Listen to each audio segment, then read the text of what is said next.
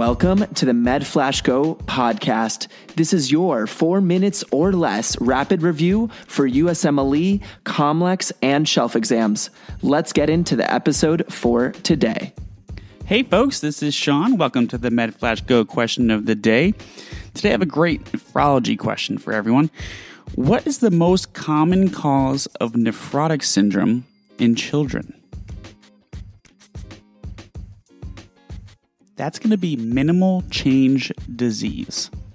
And minimal change disease is a condition that affects the podocytes.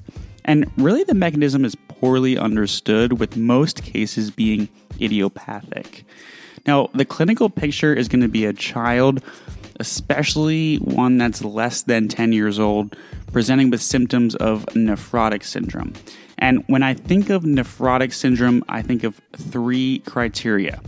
One, over 3.5 grams of urine protein in 24 hours. Two, edema. And three, a low serum albumin, usually less than about 3 grams. And sometimes there's hyperlipidemia and prothrombosis from a loss of antithrombin 3, but those aren't always going to occur.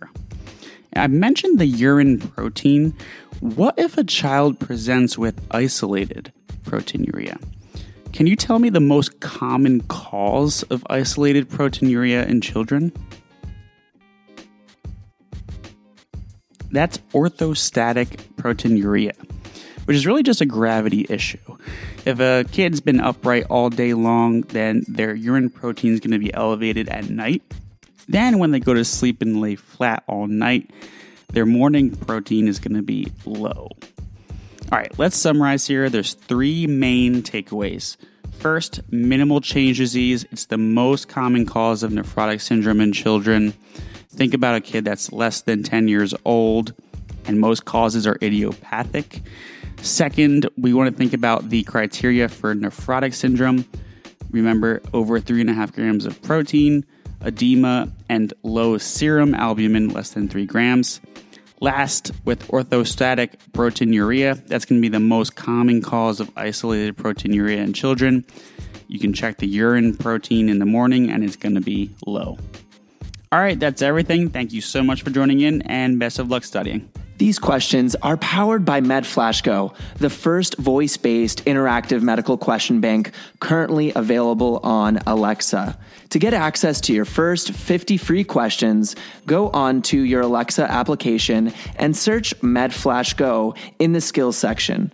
To learn more details, go to medflashgo.com and check out our frequently asked questions section. These questions were creatively designed by medical students and physicians for the purpose of education and does not replace health information given from your health professionals.